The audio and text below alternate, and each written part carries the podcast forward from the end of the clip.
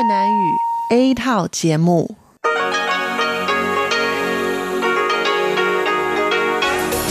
Đây là Đài Phát thanh Quốc tế Đài Loan RTI.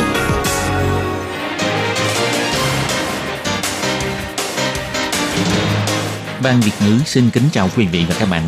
Đây là chương trình Việt ngữ Đài Phát thanh RTI được truyền đi từ Đài Loan.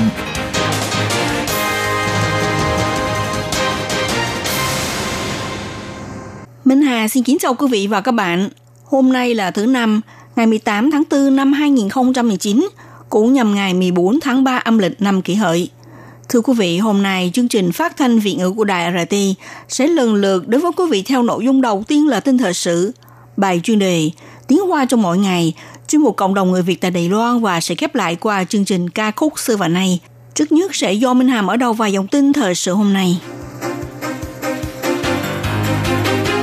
Rất nhiều lần điều máy bay và tàu chiến hoạt động quanh đảo Đài Loan, Bộ Quốc phòng cho biết đã suy nghĩ cách đón kẻ địch giả tưởng.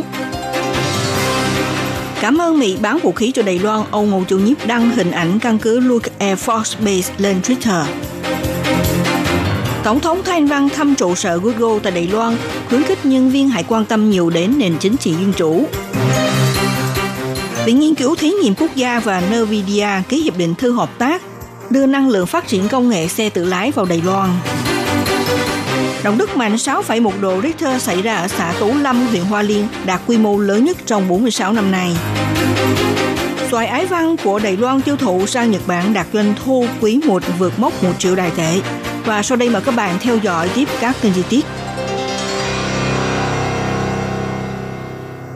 Trước hành động Trung Quốc nhiều lần điều máy bay quân sự ngày quấy rối đảo Đài Loan, ngày 18 tháng 4, Phó Bộ trưởng Bộ Quốc phòng Thẩm Nhất Minh khi trả lời Ủy viên lập pháp Đảng Nhân Tiến là chỉ chính cho biết, tần suất và quy mô huấn luyện máy bay của Trung Quốc không có gì khác nhau so với trước đó. Hiện nay vẫn là lấy việc nâng cao năng lực đường biển để tăng cường cuộc huấn luyện. Ông là chỉ chính nêu ra, sự phát triển của quân lực Trung Quốc cũng tiêu biểu rằng hiện trạng giữa hai bờ eo biển đã có thay đổi, cho nên Đài Loan cũng cần phải điều chỉnh quân lực để ứng xử. Ông Thẩm Nhất Minh nhấn mạnh như thế này. Lần trước Tổng thống đặc biệt nhấn mạnh, trước hành vi cố ý khiêu khích của Trung Quốc, chúng tôi sẽ nắm theo nguyên tắc không khiêu khích, không nhút nhát trước kẻ địch. Vì vậy, Bộ Quốc phòng cũng hướng về nguyên tắc trên thực hiện sự điều chỉnh. Bộ Quốc phòng nhấn mạnh quân lực Đài Loan đều có nắm rõ động thái hoạt động của máy bay và tàu chiến Trung Quốc. Hơn nữa, cũng đặt ra đủ loại kẻ địch giả tưởng sẽ tiến hành sự mô phỏng trong cuộc tập trận sắp tới. Gần đây, Bộ Ngoại giao Mỹ đã phê duyệt thương vụ bán vũ khí quân sự cho Đài Loan tiếp tục cung cấp căn cứ không quân Luke Air Force Base ở tiểu bang Arizona cho Đài Loan tiến hành dự án đào tạo nhân viên phi hành lái chiến đấu cơ F-16, đồng thời gửi thông báo đến Quốc hội. Ngày 18 tháng 4, Bộ trưởng Bộ Ngoại giao Đài Loan ông Ngô Chu Nhiếp đăng bài viết tiếng Anh trên trang Twitter của chính phủ cho biết Cảm ơn Bộ Ngoại giao Mỹ gửi thông báo đến Quốc hội Mỹ về dự án huấn luyện phi hành tại căn cứ không quân Luke Air Force Base này. Căn cứ không quân Luke Air Force là nơi huấn luyện Top Guns cho Đài Loan và Mỹ, lấy máy bay chiến đấu F-16. Phi công của chúng tôi là những phi công tài giỏi, xuất sắc. Khi quay về Đài Loan sẽ bảo vệ bầu trời và bảo vệ an ninh quốc gia. Ngoài ra, ông Ngô Chu Nhiếp đã đăng kèm một hình ảnh cũ trên Twitter, trong đó ông mặc bộ đồng phục phi công. Ông cho biết tấm hình này là vào thời gian ông đảm nhận trưởng đại diện tại Mỹ, đến chụp tại căn cứ không quân Luke Air Force Base, bối cảnh là chiến đấu cơ F-16.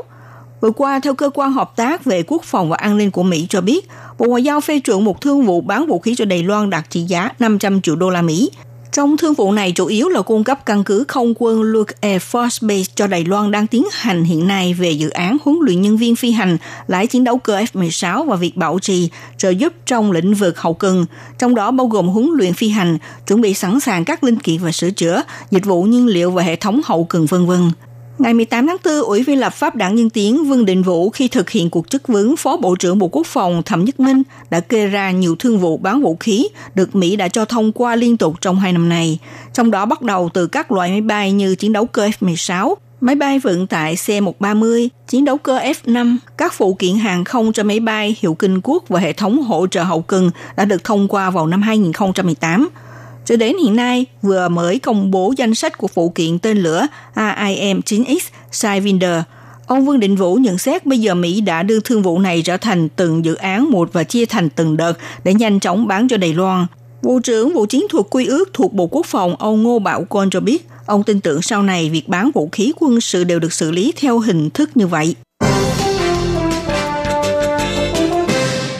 Ngày 18 tháng 4, người phát ngôn vụ Tổng thống Lâm Hạc Minh cho biết, từ trước đến nay, Tổng thống Thanh Văn luôn quan tâm đến tình hình doanh nghiệp nước ngoài đầu tư tại Đài Loan, cho nên trước đó bà đã đến thăm văn phòng làm việc của Facebook tại Đài Loan vào ngày 17 tháng 4, bà cũng tiếp tục đến tham quan văn phòng làm việc của Google tại Đài Loan, đồng thời cùng với nhân viên làm việc tại trụ sở Google tiến hành buổi tọa đàm.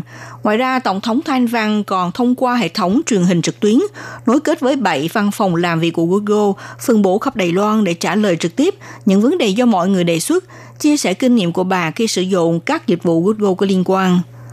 Tổng thống Thanh Văn cũng chia sẻ với các nhân viên cho biết, bà không những mong muốn nhóm nhân viên làm việc trong văn phòng có thể giúp cho cả thế giới thấy được Đài Loan và cũng quan tâm nhiều hơn về nền chính trị và dân chủ của Đài Loan. Tổng thống Thanh Văn cho biết như sau.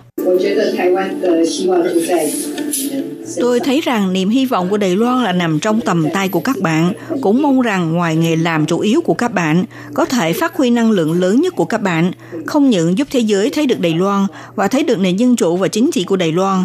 E rằng các bạn phải mất thêm tâm sức, dù sau Đài Loan thì đang tiến tới một xã hội ngày càng trưởng thành, mỗi một người đều phải làm hết trách nhiệm của mình, cho nên dân chủ và chính trị là điều mà bạn hàng ngày đều phải quan tâm. Hơn thế nữa, trong xã hội này bạn sẽ là một nhà trọng tài lý trí và thông minh. Ngoài ra, Tổng thống Thanh Văn cũng ghi nhận báo cáo sơ lược của văn phòng Google tại Đài Loan. Giám đốc trong ban quản trị Google tại Đài Loan, Giảng Lập Phong cho biết, Google đã ở Đài Loan xây dựng một trung tâm dữ liệu và điện toán đám mây. Năm 2019 hoàn thành thương vụ thu mua điện xanh đầu tiên tại Đài Loan. Ông nêu ra công nghệ đám mây rất có cơ hội trở thành ngành công nghiệp nối tiếp đạt trị giá hàng ngàn tỷ tại Đài Loan. Hiện nay có hơn 2.500 nhân viên làm việc tại Đài Loan và thiết lập 8 văn phòng làm việc tại 6 huyện thị. Theo dự án nối tiếp, Google sẽ ở khu viễn thông Viễn Đông nằm ở khu vực Bản Kiều Tân Bắc xây dựng một khu văn phòng làm việc tối tân, có tổng số nhân viên làm việc sẽ tăng trưởng lên gấp đôi. Ngoài ra, Google cũng đẩy mạnh kế hoạch thông minh dự kiến trước năm 2020 sẽ hoàn thành chương trình đào tạo 10.000 nhân tài AI và 100.000 nhân tài tiếp thị số hóa tại Đài Loan. Ngày 17 tháng 3, sau khi Tổng thống Thanh Văn khôi phục lại hoạt động của kênh YouTube, khiến số lượt người vào xem chỉ trong vòng một tháng từ 6.000 người tăng lên 100.000 người. Cho nên Google đặc biệt trao giải thưởng nhà sáng tác bạc chứng nhận YouTube cho Tổng thống. Theo báo cáo thăm dò của Trung tâm Tin tức và Dữ liệu Quốc tế đưa ra dự đoán, năm 2021 trên toàn cầu sẽ có 20% thành phố chính bắt đầu sử dụng thực tế loại xe tự lái.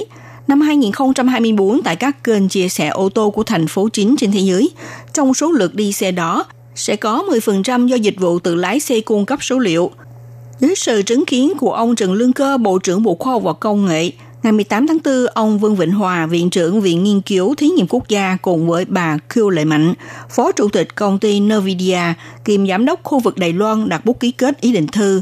Sau này, kênh chứng nhận phát triển hệ thống tự lái xe của công ty Nvidia sẽ triển khai chương trình hợp tác toàn diện tại phòng thí nghiệm lái thử ô tô tại Đài Loan.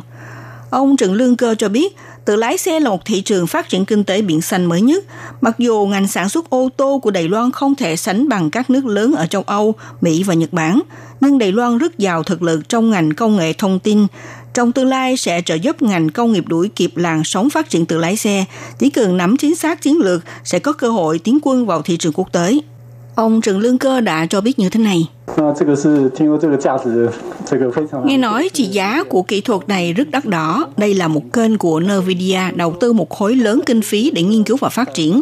Nói cách khác, thông qua kênh Drive Constellation mô phỏng xe tự lái do Nvidia nghiên cứu và sáng chế, giống như cung cấp một máy chủ của ô tô có thể cho ngắn vào bất kỳ thời khắc nào là có thể đem thí nghiệm tại bãi lái xe các nhóm linh kiện liên quan đến chức năng của ô tô có thể đưa thẳng vào sử dụng.